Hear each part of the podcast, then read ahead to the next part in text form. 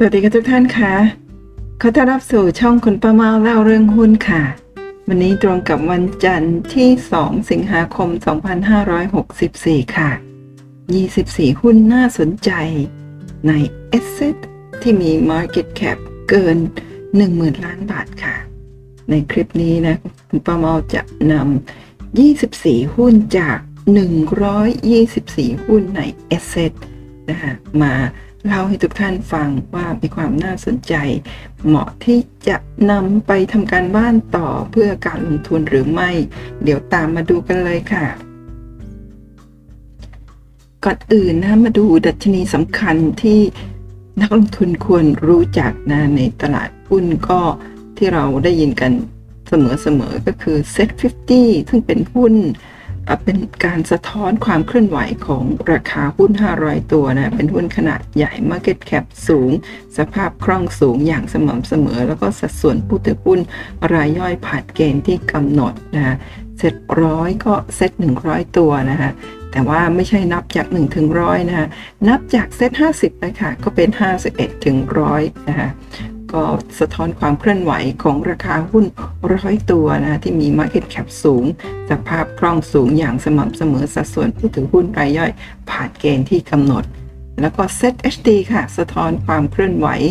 ของราคาหุ้น30ตัวที่จ่ายเงินปันผลสูงต่อเนื่องนะมี Market Cap สูงสภาพคล่องสูงอย่างสม่ำเสมอแล้วก็มีอัตราผลตอบแทนจากเงินปันผลสูงและต่อเนื่องมีนโยบายจ่ายเงินปันผลมากกว่า 85% ของกำไร3ปีย้อนหลังก็จะมี30ตัวอยู่ใน Set HD ค่ะจากนั้นก็จะเป็น Sset หรือ Small Set นะคะสะท้อนความเคลื่อนไหวของราคาหุ้นที่อยู่นอกเหนือจาก Set 50 แล้วก็ Set 100 นะคะส่วน Set HD นี่ส่วนใหญ่ก็มาจาก Set 100นั่นเองก็คือมีทั้ง Set 50แล้วก็ Set 100เป็นหุ้นที่มีขนาดใหญ่ Market Cap สูงแถมยังเป็นหุ้นที่จ่ายปันผลดีประมาณ30ตัวจาก100ตัวนี่ค่ะแล้วก็ Asset นะก็นอกเหนือจาก Set 50 Set 100มี Market Cap อยู่ในลำดับตั้งแต่ 90% ขึ้นไปแต่ไม่เกินลำดับที่ 98% ของหุ้นสามัญทั้งตลาดนะสภาพคล่องสูงอย่างสม่ำเสมอสัดส่วนผู้ถือหุ้นรายย่อยผ่านเกณฑ์ที่กำหนดก็ประมาณ 20% free float อะไรประมาณนั้นค่ะนะคะก็Asset เนี่ยจะไม่มีกำหนดตายตัวอย่างทุกๆดัชนีเนี่ยจะมีการทบทวนปีละ2ครั้งในช่วงต้นเดือนมกราคมแล้วก็กรกฎาคมนะมีการทบทวนแล้วก็มีการสับเปลี่ยนหุ้นบางตัวที่มีผลประกอบการลดลงนะก็จะนำตัวอื่นๆที่มีผลประกอบการดีขึ้นมาแทนนะเช่น Set 50จะถูกคัดออกรอบละ2หรือ3ตัวก็จะนำมาเพิ่ม2หรือ3ตัวให้ครบ50 Set 100ก็เช่นเดียวกันค่ะนำออกเท่าไหร่นะก็จะนำเข้าเท่านั้นให้ครบตามจำนวน Set HD เช่นกันมี30ตัวถ้ามีบางตัวที่จ่ายปันผลลดลงก็จะถูกคัดออกแล้วก็จะมีตัวอื่นที่จ่ายปันผลดีขึ้นในรอบที่มีการพิจารณาก็จะนำเข้าเพิ่มแต่ให้ครบ30ตัวไม่ให้ขาดแล้วก็ไม่ให้เกินส่วน Asset ค่ะไม่มีกำหนดตายตัวจำนวนหุ้นนะคะว่าจะมีกี่ตัวล่าสุดคุณป้าเมานับได้124ตัวค่ะนะคะในบางรอบซึ่ง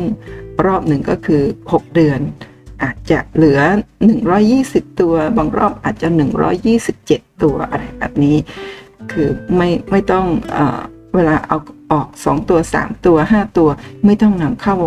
2ตัว3ตัว5ตัวมาทดแทนตัวที่นำออกก็ได้ค่ะก็นั่นก็หมายความว่าไม่กำหนดจำนวนหุ้นตายตัวนั่นเองค่ะแล้วนอกเหนือจาก Set 50 Set 100 Set HD แล้วก็ Asset นะก็จะมี Set Index สะท้อนความเคลื่อนไหวของราคาหุ้นทุกตัวในตลาดนะหุ้นทุกตัวรวมทั้ง Set 50 Set 100 Set HD แล้วก็จริงๆแล้วก็นอกเหนือจากกลุ่มเหล่านี้ด้วยก็จะมารวมอยู่ใน Set นะ แล้วก็ Market Cap ขึ้นอยู่กับหุ้นแต่ละตัวแล้วก็สภาพคล่องขึ้นอยู่กับหุ้นแต่ละตัวนั่นเองทั้งหมดในเซตนี่นะก็รวมแล้วจะมีหุ้นอยู่ประมาณ600กว่าตัวนอกนั้นก็ยังมีตลาด MAI ตลาดขนาดเล็กนะคะก็จะมีหุ้นอยู่อีกประมาณ200ตัวรวม600กว่าตัวกับ200ตัวก็ทั้งหมดในตลาดในเซต600กว่าตัวในตลาด MAI อีกประมาณ200ตัวก็รวมเป็น800กว่าตัวนั่นเองค่ะแต่วันนี้คุณป้าเมาจะนำเฉพาะ SC นะคะซึ่งเป็นหุ้นขนาดเล็กลงมาต่อจากเซต100นั่นเองนะคะก็เดี๋ยวมาดูกันค่ะว่าหุ้น24ตัวที่มี Market Cap สูงกว่า 10,000 ล้านบาทมีหุ้นตัวไหนบ้างนะคุณป้าเมาก็จะเปิดกราฟ e-finance วิเคราะห์หุ้นทางเทคนิคไม่ได้ใช้ข้อมูลทางพื้นฐานมากนักแต่ก็มีบางเช่นค่า PE ค่า Price per book เปอร์เซ็นต์อัตราการปันผลอะไรต่างๆแล้วก็หนี้สินต่างๆนะฮะ24ตัวขนาดเล็กขนาดกลางใน Asset Market Cap เกิน 10,000 ล้านบาทคัดจากทั้งหมด124ตัวก็เป็นหุ้นที่มีเกิน 10,000 ล้านบาท24ตัวนอกนั้นก็ต่ำกว่า 10,000 ล้านบาททั้งสิ้นอีก100ตัวนะคะมาเริ่มกันที่ตัวแรกค่ะนะคะก็24ไปจนกระทั่งถึงลำดับที่1ก็จะมี Market Cap สูงที่สุดนะคะเริ่มต้นด้วยลำดับที่24หุ้น GGC ค่ะ Global Green Chemicals นะคะก็จำหน่ายเคมีภัณฑ์นั่นเองค่ะหุ้น GGC นะคะน่าจะเข้าตลาดหุ้นมาเร็วๆนี้นะน่าจะประมาณปี5960นะคะราคาเคยไปทำจุดสูงสุดตอนเข้ามาใหม่ๆ19 บาทกว่าหลังจากนั้นเป็นขาลงมาจนกระทั่งช่วงวิกฤตลงมา4 บาทกว่าตอนนี้ก็ราคากลับขึ้นไปแล้วแต่ยังไม่ได้ทำ New High นั่นเองค่ะลองดูนะคะว่าหุ้นตัวนี้มี Net Profit มีกำไรน้อยค่ะ 1.893% เท่านั้นเองนะคะกำไรสุทธิแล้วก็มีปันผลพอใช้ได้ค่ะ 3.4% ค่า PE 25 เท่า Price per book 1 เท่า PE นี่ก็ถือว่าถ้าอยู่ในกลุ่มเคมีภัณฑ์นะก็ค่อนข้างจะเริ่มจะมีสูงบ้างเล็กน้อยนั่นเองนะแต่ Price per book 1 เท่าก็ยังถือว่าไม่ได้แพงมากนะหุ้นตัวนี้นี่น้อยค่ะนี่เพียง 0.314 เท่านั้นเองนะก็ Market Cap คือ 10,500 กว่าล้านหุ้นตัวนี้ตอนเข้ามาใหม่ๆถ้าจำไม่ผิดนี่แท่งแดงใหญ่ๆเนี่ยตอนนั้นน่าจะมีดราม่าอะไรประมาณว่าถ้าคุณป้าม่อจำไม่ผิดนะเหมือนกับว่าสินค้าคงเหลือในโกดังหรืออะไรเนี่ยหายไปอะไรประมาณนั้นตอนนี้ไม่ทราบหาเจอหรือยังนะคะก็หุ้นตัวนี้มีแนวรับอยู่ที่10บาทวันนี้ก็มาอยู่ที่10บาทกราฟในคลิปนี้ทั้งหมดนะคุณประมอแคปหน้าจอตอนตลาดปิดครึ่งวัน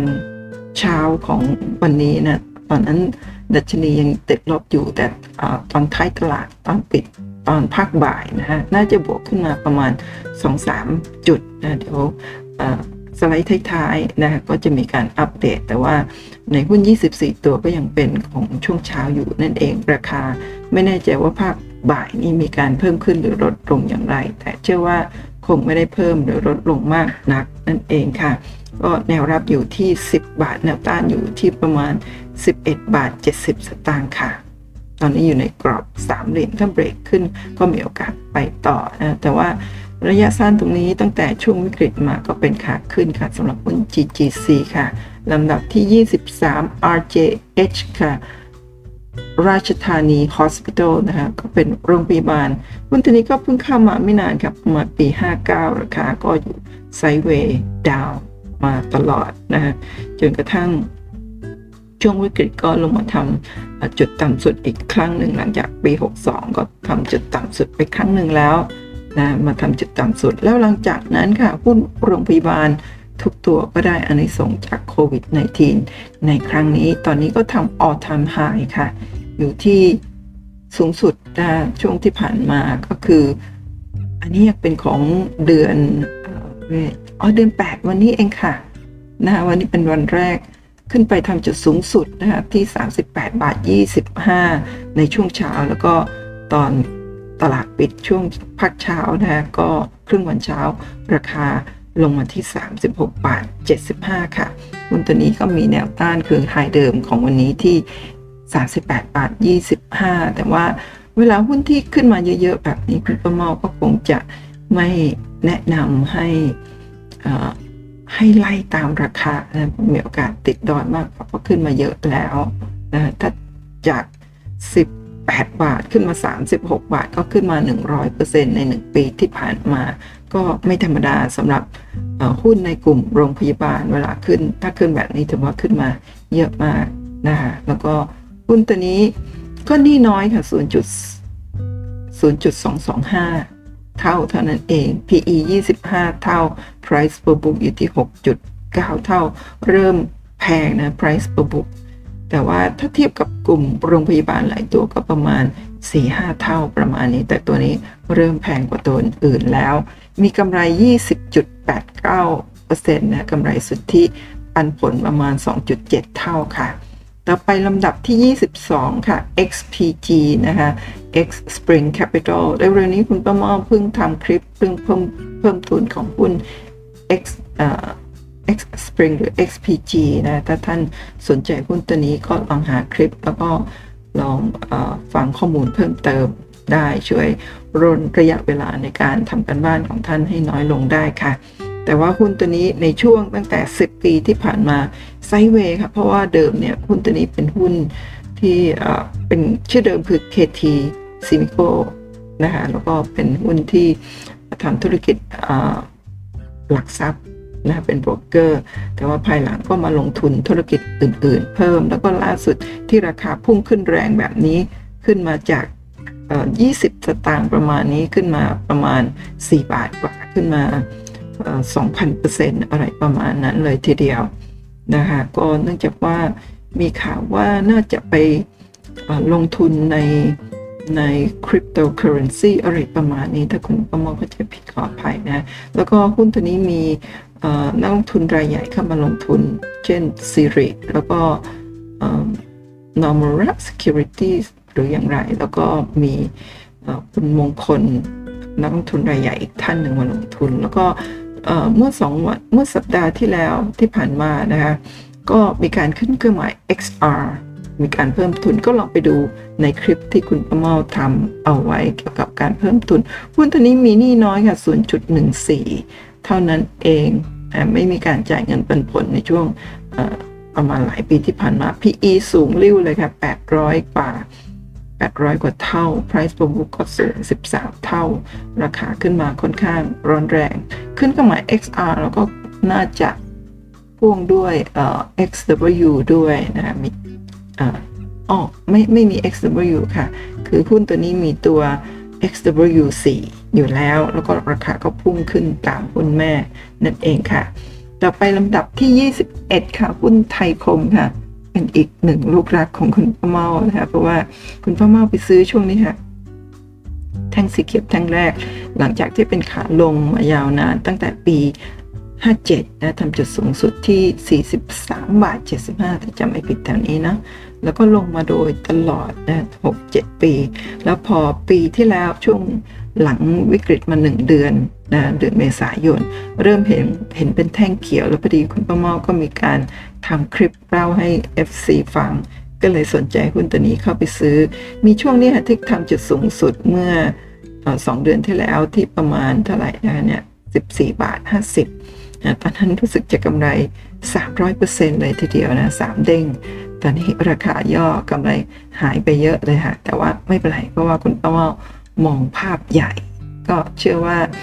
ถือไปอีกนี่ถือมาแล้ว1 ปีกับ 3 เดือนนะคะก็คงถือต่อไปรอผลประกอบการไปอีกสักปี2 ปีดูว่าจะเป็นอย่างไรนั่นเองค่ะคุณป้าเม่ามี2 พอร์ตค่ะพอร์ตหนึ่งต้นทุนประมาณ 3 บาทกว่าอีกพอร์ตหนึ่งก็ 4 บาทกว่านะคะก็4 บาทกว่านี่ตอนนี้กำไรก็หายไปจาก200%ตอนนี้เหลือ 100% ค่ะหุ้นตัวนี้มี market cap อยู่ที่ 11,000 ล้านบาทนะคะมี net profit อยู่ที่ 12.7 เท่า Dividend 1.89% แล้วก็ PE 27 เท่า Price per book 1 เท่าแต่จริงๆราคาก็ถือว่าค่อนข้างที่จะขึ้นมาเยอะแล้วเหมือนกันเพราะว่าตอนช่วงวิกฤตเนี่ยราคาอยู่ประมาณ2 บาทต้นๆนะคะ2 บาทต้นๆมีช่วงหนึ่งที่ขึ้นไป14 บาทนั่นก็คือขึ้นมาประมาณ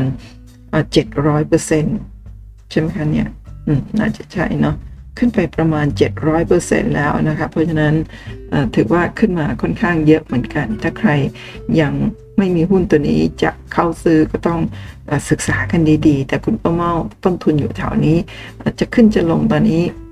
ไม่ได้ใส่ใจแล้วก็ซื้อแล้วก็ถือยาวแล้วกะถือไปอีกสักปี2ปี3ปีรอดูว่าจะเป็นอย่างไรต่อไปนั่นเองค่ะหุ้นตัวนี้ก็นี่น้อยนะคะ 0.5 เท่าเท่านั้นเองต่อไปลำดับที่20ค่ะหุ้น UTP นะคะเป็นทำบรรจุภัณฑ์นะกล่องลูกฟูกนั่นเองนะเป็นหุ้นที่อยู่ในกระแสเนื่องจากมีการสั่งสินค้าออนไลน์แล้วก็บรรจุภัณฑ์หีบห่ออะไรต่างๆเนี่ยมีความจำเป็นอย่างมากในยุคของการซื้อขายออนไลน์นั่นเองนะทำให้หุ้นตัวนี้ค่ะที่ผ่านมาเป็นไซด์เวย์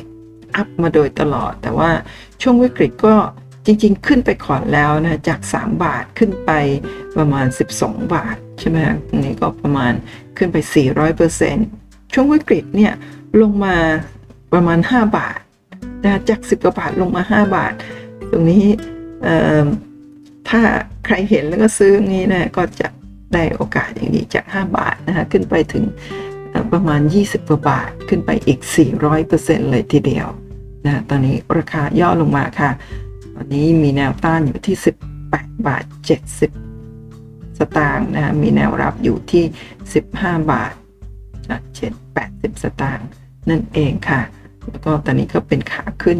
อย่างเต็มตัวเลยสำหรับหุ้น UTP มีกำไรสุทธิอยู่ที่ 25.89 เท่าถือว่ากำไรเยอะพอสมควรปันผลก็เยอะค่ะ 4.35% นะ PE 12 เท่าก็ยังไม่ได้แพงมากถ้าเทียบกับกำไรที่เติบโตต่อเนื่องนะคะแล้วก็ price per book อยู่ที่ 3.19 เท่าอาจจะค่อนข้างแพงนิดหนึ่งแต่หุ้นตัวนี้นี่น้อยค่ะน้อยมากๆ 0.129 เท่านะคะมี Market Cap ที่ 11,900 ล้านบาทค่ะต่อไปลำดับที่11ค่ะหุ้น SIS Distribution นะคะเป็นขายส่งคอมพิวเตอร์นะคะหุ้นตัวนี้อยู่ในกลุ่มเทคโนโลยีนะคะมี Market Cap ที่ 12,000 ล้านบาท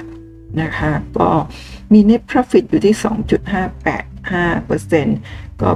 มีกำไรสุทธิน้อยสำหรับหุ้นในกลุ่มนี้ไม่ใช่เฉพาะตัวนี้ค่ะทั้งกลุ่มเลยไม่ว่าจะเป็นคอมเซเว่นหรืออะไรต่างๆก็มีกำไรสุทธิน้อยนะก็เงินปันผล 2.86 เท่าก็พอใช้ได้นะคะ PE อยู่ที่ 18.63 เท่า Price per book อยู่ที่ 4 เท่าถือว่าราคาขึ้นมาค่อนข้างเยอะแล้วเช่นกันนะคะราคาล่าสุดอยู่ที่35.25 บาทนะถ้าเทียบกับในช่วง10ปีที่ผ่านมาอยู่ไซด์เวย์มาโดยตลอดนะจนกระทั่งวิกฤตโควิดก็ลงมาทำจุดต่ำประมาณ5 บาทหลังจากนั้นพุ่งขึ้นมา40กว่าบาทนะขึ้นมา 800% เลยทีเดียวสำหรับหุ้นตัวนี้นะตอนนี้ตัวนี้มีหนี้เยอะอ่ะ 2.3 เท่านะคะแล้วก็อันนี้พุ่งขึ้นมาเยอะมากแล้วช่วงนี้ราคาย่อลงมาค่ะนะคะมีแนวรับอยู่ที่ 32.50 แนวต้านอยู่ที่ 41.25 บาทนะคะคุณป้าม่อใช้ time frame month นะคะเพื่อที่ว่าจะได้ซื้อแล้วก็ถือกันยาวๆไม่ได้เน้นให้ลงทุนระยะสั้นหรือ time frame day หรือ minute อะไรแบบนั้นซึ่งอาจจะไม่ใช่แนวทางของคุณป้าเม่านะก็อยากจะให้หาจังหวะเข้าซื้อที่ดีแล้วก็ถือยาวๆว่าสามารถไปต่อได้หรือไม่หรือว่าจะลงมาต่อนั่นเองนะคะต่อไปหุ้น SC ค่ะเป็นหุ้นSC Asset นะเป็นหุ้นอยู่ในกลุ่มอสังหาริมทรัพย์นะคะก็หุ้นตัวนี้มี Market Cap อยู่ 12,400 กว่าล้านบาทค่ะราคาล่าสุดอยู่ที่2.96 บาทนะคะอาจจะเห็นว่าราคาช่วงเช้านะกับราคาตรงนี้เนี่ยเป็นคนละราคาอันนี้อาจจะเป็นข้อมูลในระบบนะซึ่งคุณประมอสแกนจาก e-finance เนี่ยน่าจะเป็นระบบของเมื่อวันที่วันศุกร์ที่30 กรกฎาคมนั่นเองค่ะนะราคาอาจจะต่างกันเล็กน้อยก็ดูราคาล่าสุดตรงนี้ละกันแล้วก็ราคาตรงนี้ก็อาจจะต่างกับราคาปิดของวันนี้ด้วยก็ห่างกันเล็กน้อยไม่ได้มีนัยยะเท่าไหร่นะคะหุ้น SC ค่ะมี Net Profit กำไรสุทธิประมาณ 10.5% มีเงินปันผลเยอะค่ะ 6.04% นะคะแล้วก็ PE 6.2 เท่า Price per book อยู่ที่ 0.65 เท่าถือว่าค่า PE และ Price per book ต่างเหมือนกับหุ้นในกลุ่มอสังหาแทบทุกตัวก็จะต่างประมาณส่วนแบบนี้แทบทั้งนั้นนะคะแล้วก็หุ้นตัวนี้ปันผลสูงค่ะDE ratio มีหนี้อยู่ที่ 1.3 เท่าก็ไม่ถึงกับสูงมากนักแล้วก็ไม่ได้ต่ำก็กลางๆนะคะหุ้นตัวนี้เคยทำจุดสูงสุดที่ประมาณ6บาทกว่าเมื่อปี56หลังจากนั้นก็เป็นขาลงมาโดยตลอดค่ะแต่เมื่อต้นปีที่ผ่านมาก็สามารถเบรกขาลงอันยาวนานขาลง8ปีนะเมื่อต้นปีก็สามารถเบรกขึ้นไปแล้วตอนนี้ยืนอยู่บนกรอบนี้ที่แนวรับ 2.82 บาทแนวต้านอยู่ที่ 3.55 สตางค์นั่นเองค่ะต่อไปลำดับที่17ค่ะหุ้นชโยนะคะเป็นบริษัทที่ติดตามเร่งรัดหนี้สินนะเช่นเดียวกับในกลุ่มก็คือหุ้นแบมนะแล้วหุ้น JMT ประมาณนั้นธุรกิจอยู่ในกลุ่มเดียวกันนั่นเองค่ะหุ้นชโยตอนนี้มี Market Cap อยู่ที่ 12,400 กว่าล้านบาทนะคะมี Net Profit เยอะเลยทีเดียวนะ 35.939% นะสำหรับกำไรสุทธิค่ะมีเงินปันผลน้อยมากค่ะ 0.040% นะอันนี้ถ้าคุณประเมาเข้าใจไม่ผิดแล้วก็อาจจะเคยเห็นผ่านๆแต่นานสักพักหนึ่งแล้วอาจจะจำไม่ได้แม่นเวลามีปันผลน้อยๆแบบนี้นะฮะถ้าเราไม่ผิดคือจะมีการจ่ายปันผลเป็นหุ้นแล้วก็มีเงินปันผลเล็กน้อยเพื่อที่จะสำหรับเพียงพอในการหักค่าภาษีณที่จ่ายนั่นเองค่ะก็เลยทำให้เงินปันผลดูเหมือนน้อยนั่นเองค่ะ PE 68เท่าแพงมากแล้วนะคะสำหรับหุ้นตัวนี้ Price per book อยู่ที่ 7.1 เท่าก็แพงด้วยเช่นกันค่ะ DE มีหนี้ 0.88 เท่าก็ถือว่ามีหนี้ยังไม่เยอะหุ้นตัวนี้เมื่อ 3-4 เดือนที่แล้วนะคะพุ่งขึ้นไปทำจุดสูงสุด all time high นะที่ประมาณ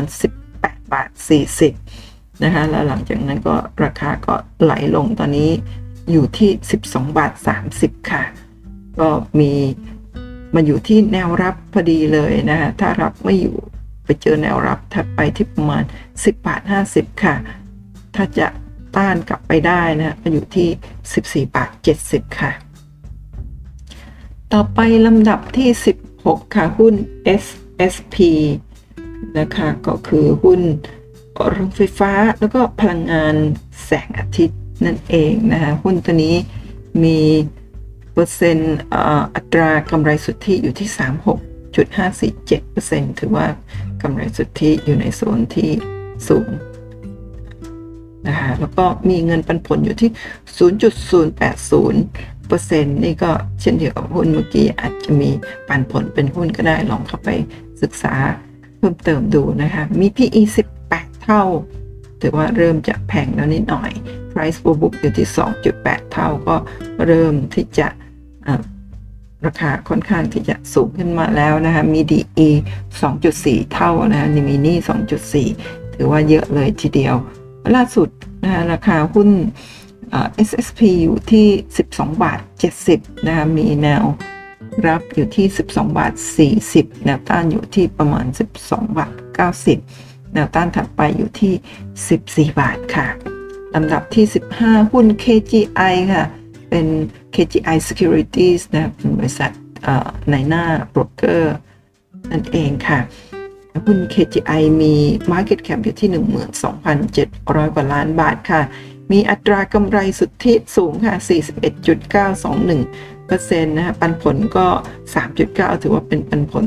ในระดับที่ดีแต่จริงๆแล้วหุ้น KGI ในอดีตเป็นหุ้นที่จ่ายปันผลดีมาตลอดนะอยู่ในอัตราประมาณ 7-9% ถึง 10% เลยทีเดียวนะคะซึ่งช่วงหลังนี้ก็น่าจะได้รับผลกระทบพอสมควรเหมือนกันนะแต่จริงๆหุ้นในกลุ่มหลักทรัพย์นะโบรกเกอร์เนี่ยน่าจะขึ้นเยอะนะเห็นไหมคะว่าชุดเนี่ยขึ้นมาทำจุดต่ำสุดที่ประมาณ2บาทกว่าแล้วก็พุ่งขึ้นไปถึง8บาทขึ้นไปเกือบ 400% 300 กว่า% เลยทีเดียวขึ้นไป8บาท50แล้วก็ตอนนี้ย่อมาเหลือ6บาท30ค่ะตอนนี้มีแนวรับ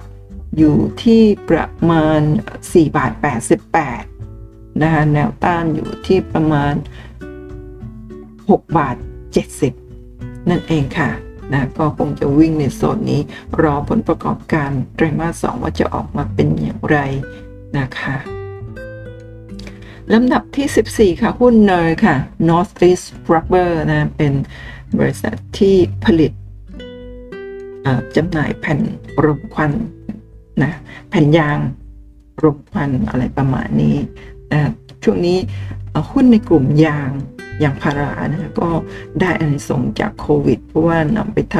ำถุงมือยางอะไรต่างๆนะคะก็ถุงมือยางแล้วก็ตรงยางยืดสำหรับทำหน้ากากอนามัยนะคะตรงนั้นก็น่าจะได้อานิสงส์จากหุ้นในกลุ่มนี้ด้วยเช่นกันค่ะหุ้นเนอร์นะคะมี Market Cap อยู่ที่ 12,700 กว่าล้านบาทตอนนี้อยู่ในกรอบขาขึ้นมาตั้งแต่ช่วงวิกฤตแล้วนะคะหุ้นตัวนี้เพิ่งเข้ามาตลาดประมาณปี61ไซด์เวย์อยู่ประมาณ2ปีหลังจากนั้นพอเจอวิกฤตปุ๊บกลายเป็นอานิสงส์ที่ดีก็เป็นไซด์เวย์เป็นขาขึ้นมาโดยตลอดแล้วก็ตอนนี้วิ่งอยู่ในกรอบขาขึ้นนี้นะคะโดยที่ก่อนหน้านี้ไปทำจุดสูงสุดที่8บาท50สตางค์นะทั้งที่ในช่วงก่อนวิกฤตในช่วงวิกฤตนะราคาไหลลงมาถึง1บาท66นะคะขึ้นไปที่8บาท50ก็ขึ้นไปถึงประมาณ 4-500% 4-5 เด้งเลยทีเดียวนะหุ้นตัวนี้อย่างตรงนี้ค่ะแท่งสีเขียวใหญ่หรือแท่งนี้นะคุณประเมาเชื่อว่า1ใน2แท่งเนี่ยเป็นช่วงที่มีข่าวว่าเซียนฮงเข้าไปซื้อหุ้นตัวนี้แล้วก็มีรายย่อยก็ซื้อตามกันนั่นเองนะเห็นไหมตัวนี้แท่งนี้กับแท่งนี้เป็นช่วงที่มีวอลุ่มเข้าเยอะๆก็คือเซียนฮงเข้าไปซื้อหลังจากนั้นก็มีนักลงทุนซื้อตามนะก็มีการปรับฐานแล้วก็ตอนนี้ก็วิ่งต่อขึ้นไปได้แล้วนะก็ราคาจะไปต่อหรือไม่ก็ต้องรอติดตามเรื่องผลประกอบการนะคะหุ้นตัวนี้มีอัตรากำไรสุทธิอยู่ที่ 7.344% นะปันผลอยู่ที่ 2.66% ค่ะแล้วก็ PE ตอนนี้อยู่ที่ 10.9 เท่าก็ไม่ถึงกับแพงมากแต่ Price per book ค่อนข้างจะแพงหน่อยหนึ่งนะคะเพราะฉะนั้นราคาตรงนี้ถือว่าเริ่มที่จะแพงแล้วที่ 3.14 เท่ามีนี่นะ 1.56 เท่าก็ค่อนข้างสูงเล็กน้อยสำหรับหุ้นตัวนี้นั่นเองนะคะหุ้นตัวนี้มีแนวรับณตอนนี้อยู่ที่7บาท5สตางค์นะแนวต้านอยู่ที่8บาท70สตางค์หายเก่านั่นเองค่ะต่อไปลำดับที่3ค่ะหุ้น Stanley นะหุ้น Stanley อ่านว่า Stanley หรือ Stanley ไม่แน่ใจนะคะเป็นบริษัทที่ผลิตหลอดไฟสำหรับรถยนต์นะคะหุ้นตัวนี้มีเปอร์เซ็นต์ net profit อยู่ที่ 7.9% นะก็เป็นกำไรที่อาจจะไม่ได้มากสูงมากนักหรือว่าเป็นปกติของหุ้นในกลุ่มนี้นะ 7.9% มีเงินปันผลใช้ได้ค่ะ 3.27% PE 12.13 เท่านะ price per book อยู่ที่ 0.69 เท่าก็ถือว่าราคาตรงนี้ยังไม่ได้แพงมากนักนะเพราะว่าหุ้นตัวนี้ช่วงปี61นะขึ้นไปทำจุดสูงสุดที่ประมาณ290บาท นะคะหลังจากนั้นก็เป็นขาลงมาโดยตลอดพอมาเจอวิกฤตก็ลงมาทำจุดต่ำที่ประมาณ116 บาทตอนนี้ราคากลับขึ้นไปใหม่แล้วที่169 บาทค่ะนะคะหลุดแนวรับที่เป็นแนวโน้มขาขึ้นระยะสั้นไปแล้วที่ผ่านมาตั้งแต่ปี61เป็นขาลงมาโดยตลอดนะยังไม่สามารถเบรกขาลงขึ้นไปได้นะเบรกขึ้นไปได้เมื่อไหร่จึงจะกลับเทรนด์เป็นขาขึ้นแต่ในระยะสั้นตั้งแต่วิกฤตมาก็เป็นขาขึ้นแล้วแต่ว่าเมื่อวันนี้นะก็จริงๆตั้งแต่เมื่อวันศุกร์ก็หลุดแนวรับตรงนี้ลงมาแล้วจะกลับขึ้นไปใหม่ก็ต้องเป็นแนวต้านที่174.75 บาทนะคะแล้วแนวต้านถัดไปอยู่ที่185 บาทค่ะตรงนี้อ่านไปหรือยังนะนี่น้อยนะหุ้นสแตนเลย์นะคะ0.143 เท่านะถือว่านี่น้อยมากค่ะหุ้นตัวนี้ต่อไปลำดับที่12ค่ะหุ้น KSL นะคะเป็นหุ้น KSL นะคะเป็นหุ้นผลิตแล้วก็จำหน่ายน้ำตาลนะรวมทั้งผลิตภัณฑ์เกี่ยวเนื่องเช่นไฟฟ้าเอทานอลแล้วก็ปุ๋ยอินทรีย์นะคะหุ้น KSL ราคาล่าสุดอยู่ที่3.46 บาทนะคะมี net profit อยู่ที่ 9.843% นะคะก็ถือว่าเป็นกำไรที่ดีนะแต่ว่าไม่มีเงินปันผลค่ะช่วงที่ผ่านมาอาจจะยังมีกำไรไม่มากนักเลยไม่ได้จ่ายปันผลคำนวณค่า PE ได้ก็คือยังไม่ถึงขนาดขาดทุนนะคะที่21เท่าถือว่าราคาเริ่มสูงขึ้นมาแล้วนะสำหรับ 3.46 บาทต่อหุ้นก็เริ่มสูงเนื่องจากอาจจะกำไรไม่ทันราคานั่นเองแต่ถ้าดู price per book ที่ 0.79 ถือว่าไม่แพงค่ะราคานี้นะคะก็คือมูลค่าต่ำขายต่ำกว่ามูลค่าบัญชีนั่นเองค่ะหุ้นตัวนี้มีหนี้อยู่ที่ 1.293 เท่าก็ไม่ได้มากเท่าไหร่นะคะมี market cap อยู่ที่ 15,000 กว่าล้านบาทค่ะหุ้น KSL นะคะก็Khon Kaen Sugar นะคะก็ช่วงวิกฤตที่ผ่านมาลงมาทำจุดต่ำที่1.28 บาทแล้วก็หลังจากนั้นก็ได้ในส่งของวิ่งขึ้นไปถึง5 บาทกว่าเลยนะคะแล้วก็ช่วงนี้ก็ย่อลงมาเหลือ3 บาทกว่านั่นเองนะคะมีแนวต้านอยู่ที่3.65 บาทค่ะแนวรับที่2.75 บาทค่ะต่อไปลำดับที่11ค่ะหุ้นโรจนะนะคะหุ้นโรจนะนี่เป็นนิคมอุตสาหกรรมนะคะแล้วก็หุ้นตัวนี้มีกำไรสุทธิอยู่ที่ 9.257% นะคะมีเงินปันผล 2.94 เท่าถือว่าใช้ได้นะคะมี PE อยู่ที่ 5.53 เท่า Price per book อยู่ที่ 0.91 เท่าจริงๆค่า PE Price per book ของโรจนะนี่จะอยู่ในกลุ่มอสังหานะคะซึ่งหุ้นกลุ่มนี้ก็จะมีค่า PE แล้วก็ Price per book ต่ำประมาณขนาดนี้หรือจริงๆดูแล้วก็น่าจะเป็นราคาที่ไม่สูงเกินไปนะตอนนี้อยู่ที่ประมาณ 6.45 บาทค่ะนะคะแต่เมื่อวันศุกร์อยู่ที่6.80 บาทนะวันนี้6.45 บาทหลายเดือนวันนี้ราคาไหลลงมานะคะคือช่วงวิกฤตเนี่ยราคาลงมาทำจุดต่ำสุดที่3 บาทก่อนหน้านั้นนะคะเมื่อปี56เคยอยู่จุดสูงสุดที่ประมาณ13 บาทกว่าหลังจากนั้นเป็นขาลงมาโดยตลอดนะคะจนกระทั่ง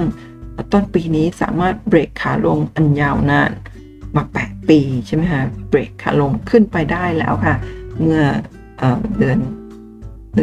2เดือน3ที่ผ่านมานะตอนนี้ราคาย่อลงมาเล็กน้อยนะจากที่ขึ้นไปทำจุดสูงสุดประมาณ 8.60 บาทนะตอนนี้เหลือ 6.45 บาทก็ย่อลงมาประมาณ2 บาทนะคะก็มีแนวรับอยู่ที่ 5.80 บาทนะแนวต้านอยู่ที่ 7.30 บาทนั่นเองค่ะหุ้นโรจนะนะคะมีหนี้อยู่ที่ 1.312 เท่าถือว่าไม่เยอะมากนักนะมีmarket cap อยู่ที่ 13,700 กว่าล้านบาทค่ะต่อไปลำดับที่10ค่ะหุ้น TSTH นะหุ้น Tata เรียกว่าคุณอะไรครับ Tata Steel Company Limited นะเป็นบริษัทที่ผลิตจำหน่ายเหล็กเส้นประมาณนั้นนะคะมีอัตรากำไรสุทธิที่ 5.935%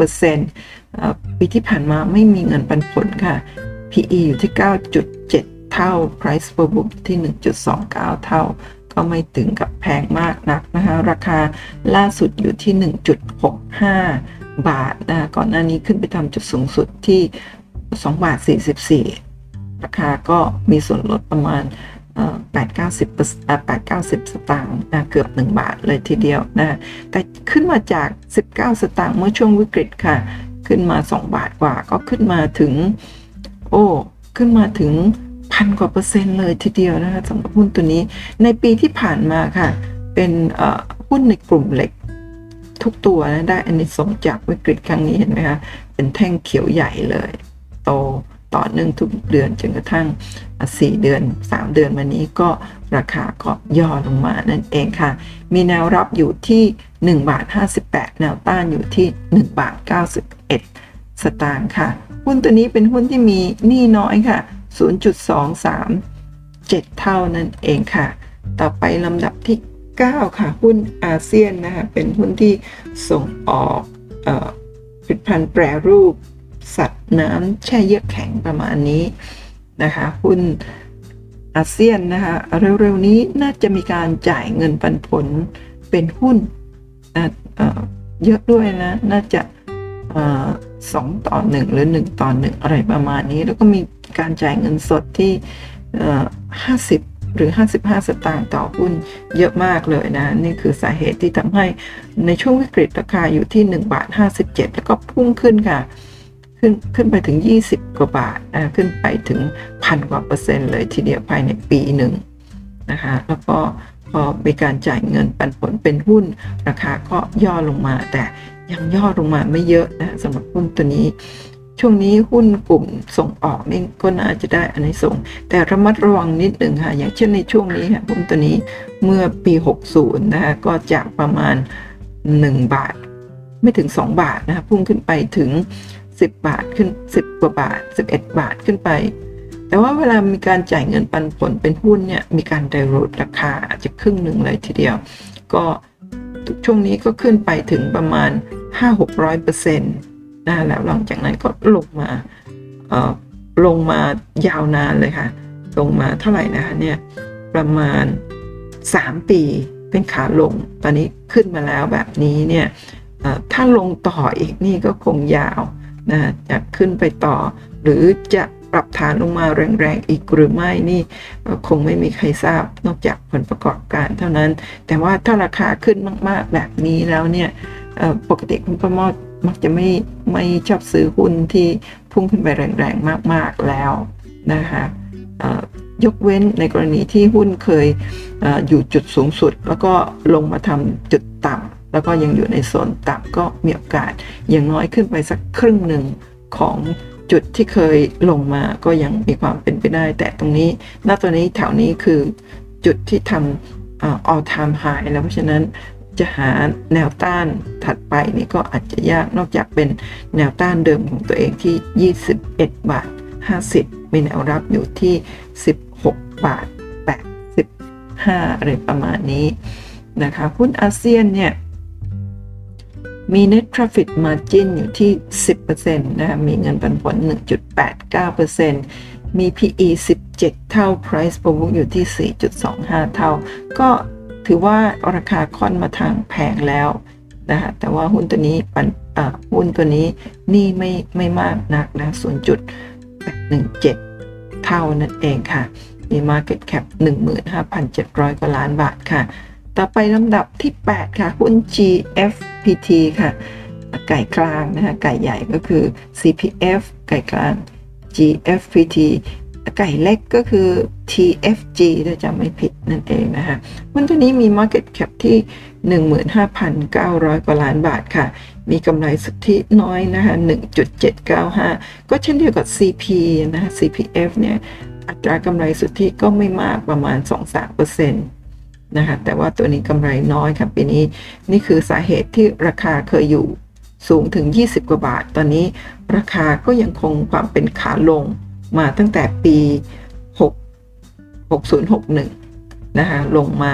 3-4 ปีก็ยังเป็นขาลงอยู่ตอนนี้อยู่ที่12.80 บาทก็ประมาณครึ่งหนึ่งของที่เคยไปทำจุดสูงสุดนะคะถึงแม้ว่าช่วงวิกฤตจะลงมาทำจุดต่ำที่7.20 บาทกว่าตังค์ตอนนี้ราคาก็ขึ้นมาที่12 บาทแต่ก่อนหน้านั้นขึ้นไปเกือบ15 บาทนะก็ขึ้นมา 100% เลยทีเดียวในไม่กี่เดือนหลังจากวิกฤตและหลังจากนั้นก็ราคาก็ย่อลงมาอีกครั้งหนึ่งนั่นเองค่ะตอนนี้มีแนวต้านอยู่ที่13 บาทนะแนวรับอยู่ที่10.80 บาทค่ะหากเบรกแนวต้านขึ้นไปได้แนวต้านถัดไปก็จะอยู่ที่ประมาณ14.70 บาทหรือ8014.80 บาทประมาณนั้นนะคะหุ้น GFPT นะคะมีPE 10มีปันผล 1.57% ก็ถือว่าไม่เยอะมากนะคะ PE 14.64 เท่าเริ่มแพงเล็กน้อย Price per book 1 เท่าก็ถือว่าขายที่ราคาเท่ากับ book value ก็ไม่ถึงกับแพงมากนักแต่หุ้นตัวนี้มีหนี้น้อยค่ะ 0.409 เท่านั้นเองค่ะต่อไปลำดับที่7ค่ะหุ้น WHA UP นะหรือว่า WHA UP ก็ได้ไม่แน่ใจว่าอ่านยังไงนะก็หุ้นตัวนี้เป็นทำธุรกิจสาธารณูปโภคนะในนิคมอุตสาหกรรมนะพลังงานนั่นเองค่ะเข้ามาใหม่ในตลาดหุ้นประมาณปี 60นะทำจุดสูงที่ประมาณ 8.45 บาทแต่หุ้นตัวนี้ถ้าจำไม่ผิดมีการแตกพาแล้วก็เป็นขาลงมายาวนานเลยตั้งแต่เข้ามานะคะจนกระทั่งตอนนี้ก็ยังอยู่ในโซนล่างอยู่เวลาซื้อหุ้นนี่คุณป้าเมาชอบซื้อหุ้นที่อยู่ในโซนล่างเพราะว่าโอกาสที่จะลงมาต่ำๆอีกเนี่ยน้อยกว่าโอกาสที่จะกลับขึ้นไปสูงนั่นเองค่ะแต่ทั้งนี้ทั้งนั้นก็ต้องดูในเรื่องของผลประกอบการด้วยหุ้นตัวนี้เนี่ยมี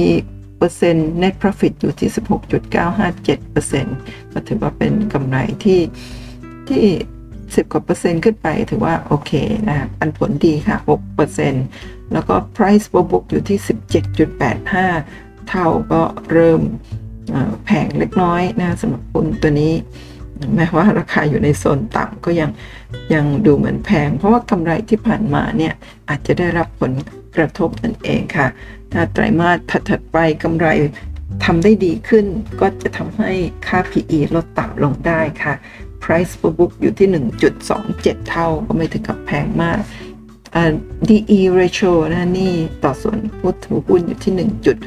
1.086 เท่าก็ไม่ได้มีหนี้มากนักนะฮะ Market Cap อยู่ที่ 16,000 กว่าล้านบาทค่ะหุ้นตัวต่อไปลำดับที่6ค่ะหุ้น 7 Up ค่ะ 7 Utilities and Power นะคะก็ชื่อก็บอกอยู่แล้วนะคะว่าเป็นบริษัทที่ทำพลังงานแล้วก็สาธารณูปโภคนะก็จริงๆนอกจากสาธารณูปโภคต่างๆแล้วก็หุ้นตัวนี้ทำ Internet of Things Technology ด้วยนะฮะในช่วงที่ผ่านมาเนี่ยเป็นไซด์เวย์มาตลอดนะมีช่วงนี้ค่ะวันก่อนที่คุณป้าเมาทำคลิปหนึ่งพูดถึงหุ้น M-Link นะแล้วก็มี FC มาบอกว่าหุ้น M-Link เปลี่ยนชื่อเป็นหุ้น FER จากหุ้น FER FER นะก็เปลี่ยนชื่อเป็น 7 Up ตัวนี้เนี่ยถ้าคุณป้าเมาจำไม่ผิดเนี่ยช่วงแบบนี้น่าจะเป็นช่วงที่ขึ้นเครื่องหมาย SP Suspend อะไรสักอย่างเห็นไหมคะช่วงนี้ PE นี่อยู่เรียบติดขอบแบบนี้นี่ถือว่าขาดทุนมาโดยตลอดต่อเนื่องจนกระทั่งช่วงนี้น่าจะกลับเข้ามาในตลาดหุ้นใหม่ก็เลยทำให้ราคาพุ่งขึ้นแรงเลยค่ะจากช่วงวิกฤตที่อยู่ประมาณหลักไม่กี่สตางค์นะพุ่งขึ้นมาถึง3 บาทกว่า 3.5-3.6 บาทก็ขึ้นมาถึงน่าจะหลัก 3,000 กว่าเปอร์เซ็นต์เนาะไม่ใช่ขออภัยน่าจะขึ้นมาเป็นเยอะเลยนะฮะสมมติว่าทำโลสุดแถวนี้ตรงนี้5ตังค์น่าจะโลแถวนี้ประมาณ 1-2 ตังค์ด้วยซ้ำไปแล้วก็ขึ้นมาแบบนี้ขึ้นเป็น คำนวณไม่ถูกเลยค่ะหลายพันเปอร์เซ็นต์หรือเป็นหมื่นเปอร์เซ็นต์หรือเปล่าค่ะสมมติว่าอยู่ที่5สตางค์แล้วกันเนาะจริงๆไม่ใช่5สตางค์นะเอา2สตางค์2เอาเวทไม่ใช่ค่ะขออภัยนี่50สตางค์ใช่ไหมฮะสมมติว่าอยู่ที่10สตางค์ใช่ไหมฮะแถวนี้บริเวณนี้10สตางค์ขึ้นไป1บาทก็คือ10สตางค์ขึ้นไป1บาทก็คือ10เท่านะขึ้นไป3บาท30เท่า 3,000 กว่าเปอร์เซ็นต์เลยทีเดียวนะคะหุ้น 7 Up เขามี net profit โอ้ net profit margin สูงเลยทีเดียวนะคะ 54.987% ปันผลไม่มีค่ะช่วงที่ผ่านมาก็เพิ่ง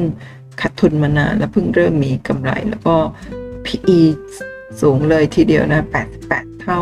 price per book อยู่ที่7เท่าราคาก็เริ่มสูงเริ่มแพงแล้วนั่นเองค่ะที่2.90 บาทในวันนี้นะคะ DE ก็นี่น้อย 0.435 เท่าหุ้นตัวนี้มี Market Cap 16,000 ล้านบาทค่ะต่อไปลำดับที่5ค่ะหุ้น Eastern Water Resources Development นะหุ้นตัวนี้นะเป็นหุ้นที่จำหน่ายน้ำดิบนะให้กับนิคมอุตสาหกรรมนั่นเองค่ะหุ้นตัวนี้มีดร.นิเวศเป็นผู้ถือหุ้นรายใหญ่ด้วยน่าจะถือมานานแล้วตั้งแต่บริเวณแถวนี้นะคะพอ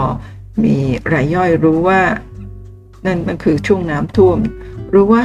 มีชื่อดร.นิเวศถืออยู่ก็มีการซื้อตามรายราคาขึ้นไปกันใหญ่เลยไปทำจุดสูงสุดประมาณ15 บาทกว่าเกือบ16 บาทเลยทีเดียวนะในปี56หลังจากนั้นก็เป็นขาลงมาโดยตลอดค่ะจากเกือบ16บาทตอนนี้ราคาอยู่ที่9.95 บาทนะฮะช่วงวิกฤตราคาลงมาต่ำถึงประมาณ8บาทค่ะตอนนี้ก็อยู่ในโซนต่ำค่ะหุ้นตัวนี้เป็นหุ้นที่ค่อนข้างที่จะไม่ขึ้นไม่ลงมากในช่วงนี้นะแต่ว่าถ้าดูก่อนวิกฤตเนี่ยราคาอยู่ที่ประมาณ13 บาทนะแล้วก็ลงมา8บาทตอนนี้กลับขึ้นมาประมาณ9.95 บาทก็ติดว่าอยู่ที่10 บาทขึ้นมาแล้ว10 กว่า% นะตัวนี้มีแนวต้านอยู่ที่ประมาณ11บาทแนวรับอยู่ที่ประมาณ8.90 บาทค่ะหุ้น East Water นะมี net profit margin อยู่ที่ 29.9% มีเงินปันผลดีค่ะต่อเนื่องคือประมาณ 4% รับจ่ายเงินปันผลต่อเนื่องสำหรับหุ้นตัวนี้นะคะ PE 20 เท่าก็ดูเริ่มแพงนะ price per book อยู่ที่ 1.47 เท่านะคะ DE มินี่ 1.154 เท่าก็ไม่ได้มินี่มากนะแต่ว่าก็ไม่ได้น้อยนั่นเองนะคะ market cap อยู่ที่ 16,500 กว่าล้านบาทค่ะลำดับที่4ค่ะหุ้น JWD นะเป็นหุ้นโลจิสติกนะในเขตอาเซียนนั่นเองนะคะเป็น JWD Info Logistics นะเป็นโลจิสติกระหว่างประเทศนั่นเองนะคะหุ้นตัวนี้เนี่ยมี net profit margin อยู่ที่ 13.174% มีเงินปันผลอยู่ที่ 1.35% price per bookขออภัยค่ะ PE อยู่ที่ 49 เท่าเริ่มแพง Price per book อยู่ที่ 5.11 เท่าก็แพงนะราคาวันนี้อยู่ที่ 16.8 บาทค่ะ 16.80 นะฮะตอนนี้ราคาทำจุด all time high ที่ประมาณ 17.30 บาทนี่ย่อลงมาประมาณ50สตางค์นะจากจุดต่ำสุดในช่วงวิกฤตที่ 4.86 บาทนะขึ้นมา 16.80 บาทก็ขึ้นมาเกือบ400% ใน1ปีนะหุ้นตัวนี้ก็เข้ามาในตลาดหุ้นประมาณปี58นะทำจุดสูงสุดประมาณ14บาทกว่าหลังจากนั้นก็เป็นขาลงมาโดยตลอดมาทำจุดต่ำตรงนี้ค่ะ4.86 บาทหลังจากนั้นได้อานิสงส์จากโควิด -19 ก็พุ่งเป็นขาขึ้นแล้วก็ทำนิวไฮค่ะหลังจากที่ทำหายตอนเข้ามาใหม่ๆแล้วเป็นขาลงตอนนี้ทำนิวไฮไปเรียบร้อยแล้วนะคะตอนนี้ all time high จะเบรกขึ้นไปทำนิวไฮอีกครั้งหนึ่งได้หรือไม่ นะคะก็ต้องรอดูงบแล้วผลประกอบการในไตรมาสและก็ปีถัดไปนั่นเองแต่ว่าราคาพุ่งขึ้นมาแล้วถึงประมาณเกือบ 400% ก็ต้องระมัดระวังกันด้วยนะคะทุกท่านต่อไปลำดับที่3ค่ะหุ้นสิริอยู่ในธุรกิจ Real Estate นะแต่เร็วๆนี้ราคาพุ่งขึ้นเนี่ยมีข่าวว่าหุ้นสิริเนี่ยจะไปลงทุนใน Cryptocurrency จริงๆแล้วไม่ได้ลงทุนโดยสิริเองนะเพราะสิริเนี่ยไปซื้อหุ้นเพิ่มทุนของหุ้น XSpring หรือว่า XPG นั่นเองค่ะซื้อไป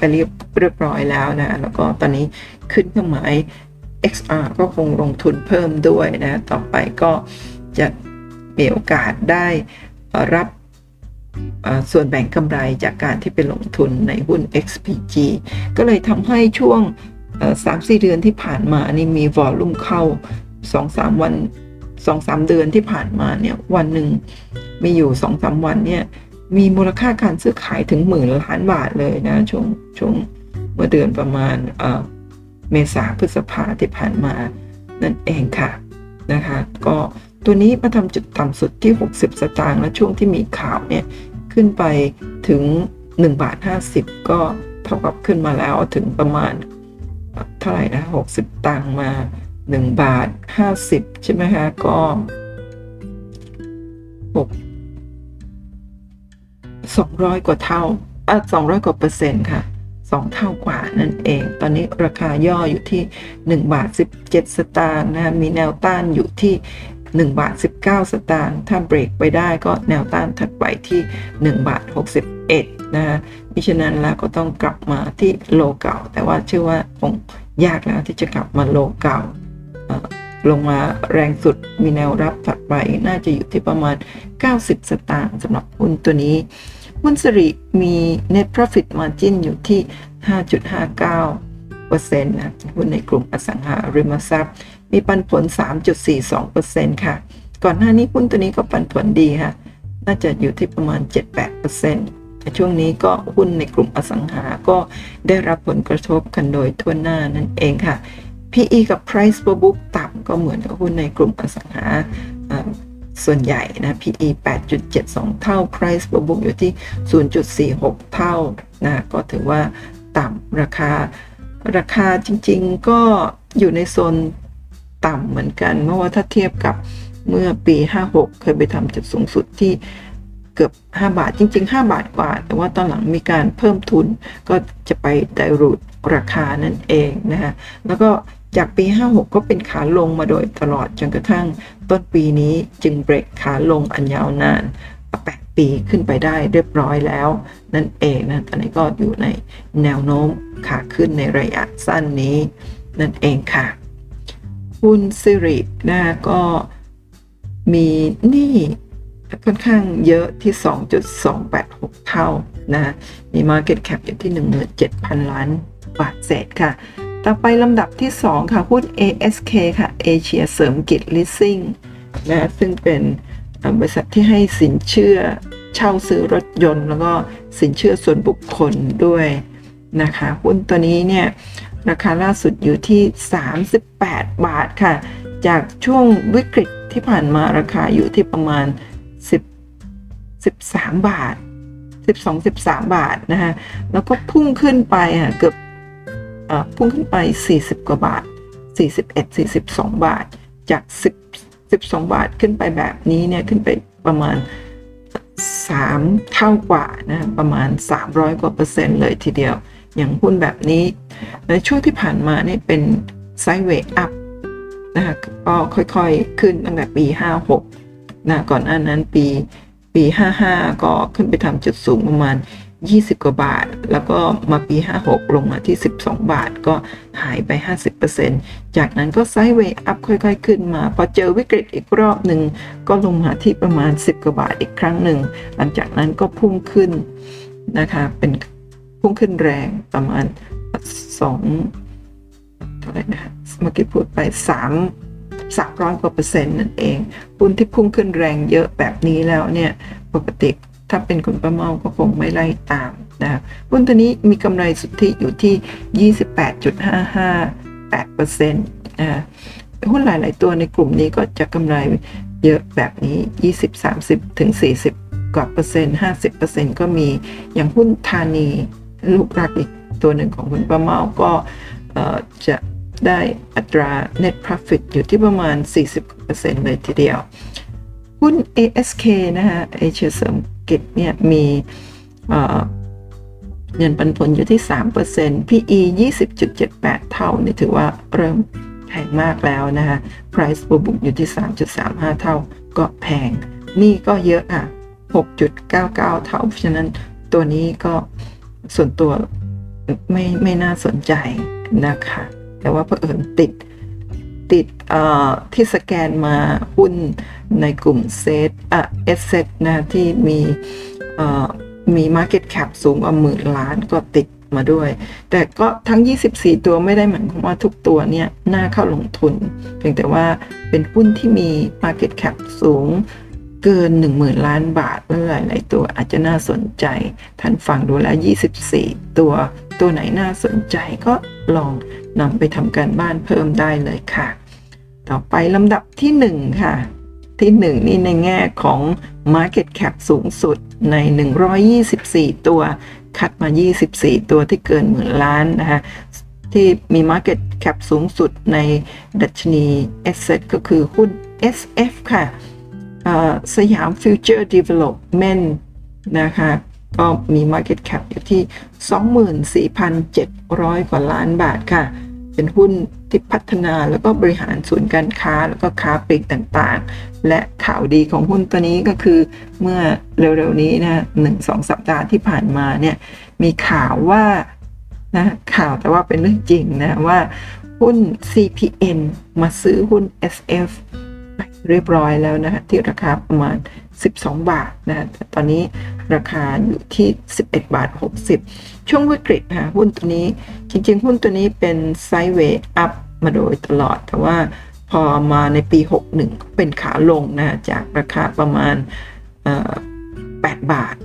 ลงมาทำจุดต่ำสุดในช่วงวิกฤตที่ประมาณ3 บาทต้นๆนะคะใครที่ถือบริเวณนี้เนี่ยขาดทุนเยอะมากนะขาดทุนประมาณ50-60%แต่ถ้าคัดลอสไปก็น่าเสียดายเพราะหลังจากนั้นจาก3.40 บาท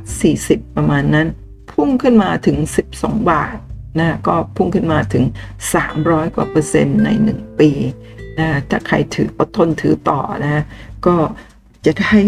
ผลตอบแทนที่ดีมากหุ้นหลายๆตัวมักจะเป็นแบบนี้ค่ะถ้าเราอดทนถือยาวๆจนกระทั่งวันหนึ่งนะถ้าเป็นหุ้นที่มีพื้นฐานดีมีโอกาสที่จะมีสตอรี่แบบนี้นะก็จะได้ผลตอบแทนที่ดีมากๆเลยนะก็เวลานักลงทุนรายย่อยส่วนใหญ่ก็เราไม่ค่อยอดทนถือกันอย่างสมมุติว่าเราติดดอยมานานตรงนี้ใช่ไหมฮะพอหลุดดอยเล็กน้อยเราก็ขายออกแล้วนะก็ทำไมต้องขายหมูแล้วก็พลาดโอกาสที่จะได้กำไรก้อนโตนั่นเองค่ะก็ลองฝึกอดทนทนรวยกันดูนะว่าเราจะสามารถอดทนรวยกันได้ไหมมีหุ้นหลายตัวที่วันดีคืนดีอยู่ก็มีข่าวดีถ้าเราไม่ได้ถือหุ้นตัวนั้นคนที่ถือหุ้นตัวนั้นก็คือผู้ที่โชคดีแล้วเรามักจะมีความรู้สึกว่าทำไมเราไม่ได้เป็นผู้ที่โชคดีแบบนี้บ้างนั่นเป็นเพราะว่าเราไม่ได้อดทนถือหุ้นนานนั่นเองค่ะแล้วก็เดี๋ยวมาดูสรุปรวมรายชื่อ24หุ้นขนาดเล็กถึงกลางใน SSET ที่ Market Cap เกิน 10,000 ล้านก็ที่เล่ามาแล้วทั้งหมดหน้านี้ก็คือแคปหน้าจอมาจากการสแกนหุ้นในโปรแกรม e-finance ท่านก็ลองไปนำไปพิจารณาดูทีละตัวนะเพราะว่าในนี้มีข้อมูลของ Net Profit Margin ปันผล PE Price per Book DE Ratio แล้วก็ Market Cap นี่ก็ลำดับที่1-12อีกหน้านี้ก็13-24ทั้งหมด24ตัวนั่นเองค่ะแล้วก็หน้านี้คุณประมอก็สรุปรวมรายชื่อ124หุ้นขนาดเล็กถึงกลางทั้งดัชนีเลยค่ะของ SSET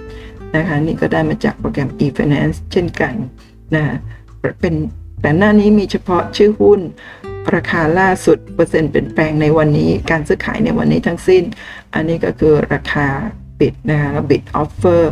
ตรงนี้เป็น total volume ที่ซื้อขายวันนี้แล้วก็ accumulated value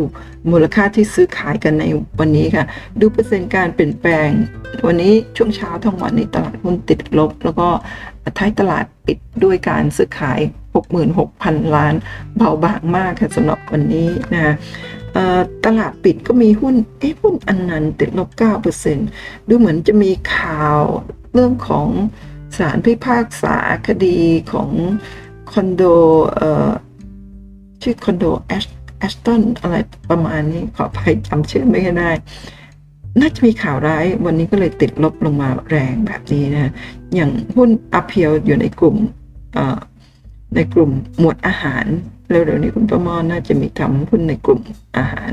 บวกขึ้นมา 16% นะนี่คือเวลาเราถือยาวๆอยู่ๆก็บวกขึ้นมานี่ก็จะได้ประโยชน์อย่างมากนั่นเองตรงนี้คือเปอร์เซ็นต์บวกลบของหุ้นทั้งหมด124ตัวในกลุ่มAsset นั่นเองค่ะเดี๋ยวคุณประมอจะค่อยๆผ่านไปทีละตัวให้ทุกท่านดูนะแต่ว่าในวันที่ติดลบนะก็มีหุ้นหลายตัวที่เป็นบวกแต่ว่าติดลบเยอะๆก็มีนะหุ้นตัวเล็กนะขนาดเล็กเวลาลบถิ่นลบเยอะบวกก็บวกเยอะก็ผันผวนแบบนี้ค่ะหน้านี้ก็มีหุ้นอะไรบ้างคะเนี่ยหลายๆตัวก็อาจจะไม่ค่อยได้รู้จักสักเท่าไหร่นะเป็นหุ้นขนาดเล็กก็ลองดูหน้านี้ก็บวกลบไม่เยอะมีโรจนะเมื่อกี้ลบ 5% แล้วก็มีหุ้นอะไรบ้างคะเนี่ยหน้านี้ก็มีนี่หุ้นไทยคมวันนี้ลงเยอะค่ะ 3.77% เลยทีเดียวมีหุ้น SMT ตัวนี้คุณป้าเมาถืออยู่ใน Asset นี่จริงๆคุณป้าเมาไม่ค่อยได้ถือหุ้นเล็กเท่าไหร่นะฮะแต่ว่าก็เผอิญไปดูไทยคมตอนซื้อไทยคมเนี่ยมูลค่าตลาดเพียง 2-3 พันล้านเท่านั้นเองแต่มาวันนี้อยู่ที่ 11,000 ล้านนะคะแล้วก็หุ้น SMT นี่คุณป้าเมาก็มีถืออยู่นะตอนนี้ในพอร์ตบวกขึ้นมาเกือบ 300% จากที่ติดลบ 70% นั้นที่เคยเล่าให้ฟังนั่นเองนะคะสักวันหนึ่งเดี๋ยวจะนำพอร์ตมาให้ดูนะคะแล้วก็ตรงนี้ก็มีหลายตัวที่คุณประมอก็ไม่รู้จักก็ลองแคปหน้าจอไปศึกษากันดูนะแล้วก็นี่คือทั้งหมดของหุ้น124ตัวค่ะมีทั้งหมด9หน้า8หน้าก็คือหน้าละ15ตัว8หน้าคือ120แล้วก็หน้านี้หน้า9ก็มีอีก4ตัวก็คือรวมทั้งหมด128หุ้นสำหรับหุ้นในกลุ่ม Asset นั่นเองค่ะแล้วก็นี่ก็เป็นกราฟรายเดือนของ SET นั่นเองนะตอนนี้ก็อยู่ในกรอบขาขึ้นนะถ้าสมมุติว่าวิกฤตครั้งนี้ผ่านไปถ้ายังวิ่งอยู่ในกรอบแล้วก็ขึ้นไปได้ตรงนี้เห็นไหมคะในอนาคตแต่อีกไกลแค่ไหนไม่ทราบก็คือ 2,000 จุดนั่นเองที่มีเซียนหลายๆท่านมาบอกว่าจะขึ้นไป 2,000 จุดได้ก็คือมีโอกาสที่จะไซด์เวย์อัพไปเรื่อยๆหรือไม่ตอนนี้ก็ต้องลงมาก่อนในช่วงนี้มีเรื่องของเชื้อระบาดใช่ไหมฮะแล้วก็มีการต่อล็อกดาวน์เพิ่มอีก1เดือนเต็มในเดือนสิงหาคมทำให้ช่วงนี้ดัชนีก็อาจจะไม่ได้วิ่งไปแรงๆแต่ว่าโอกาสที่จะลงมาแรงๆอีกเนี่ยณตอนนี้เนี่ยก็คงค่อยๆซึมนะซึมลงหรือไม่แต่ตอนนี้เส้นสีเหลืองตรงนี้ก็จะเป็นขาขึ้นระยะสั้นถ้ารับอยู่ที่บริเวณ 1,441 นะก็จะวิ่งอยู่ในกรอบนี้จนกระทั่งสามารถเบรก 1,632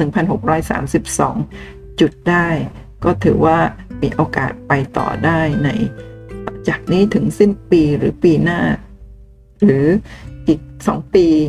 ก็มีความเป็นไปได้ที่ 2,000 จุดอะไรตรงนั้นก็ไม่มีใครทราบเราก็ต้องติดตามสถานการณ์อย่างใกล้ชิดนะไม่ว่าจะเป็นเรื่องของวิกฤตโควิด -19 ในเรื่องของการแพร่ระบาดแล้วก็ถ้าสามารถบริหารจัดการได้ในเร็ววันก็โอกาสที่เศรษฐกิจจะกลับมาฟื้นการล็อกดาวน์เดือนหนึ่งในช่วงนี้ก็อาจจะทำให้การติดเชื้อลดลงก็มีความเป็นไปได้อย่างวันนี้ ผู้ติดเชื้อเนี่ยลดลงประมาณเกือบ 1,000 รายเมื่อเทียบกับ2วันก่อนหน้านั่นเองค่ะก็ขอทุกท่านนะครับปลอดโรคปลอดภัยแล้วก็การลงทุนมีความเสี่ยงผู้ลงทุนก็ควรศึกษาข้อมูลก่อนการตัดสินใจลงทุนค่ะทุกท่านสามารถติดตามคลิปดีๆคลิปใหม่ๆจากช่องทาง YouTube แล้วก็พอดแคสต์ในช่องคุณป้าเมาเล่าเรื่องหุ้นได้นะก็อย่าลืมกดติดตามกด subscribe ไลค์แชร์แล้วก็กดกระดิ่งแจ้งเตือนเพื่อที่จะไม่พลาดคลิปใหม่ๆที่จะออกมาค่ะขอให้ทุกท่านโชคดีในการลงทุนค่ะพบกันใหม่คลิปหน้าสวัสดีค่ะ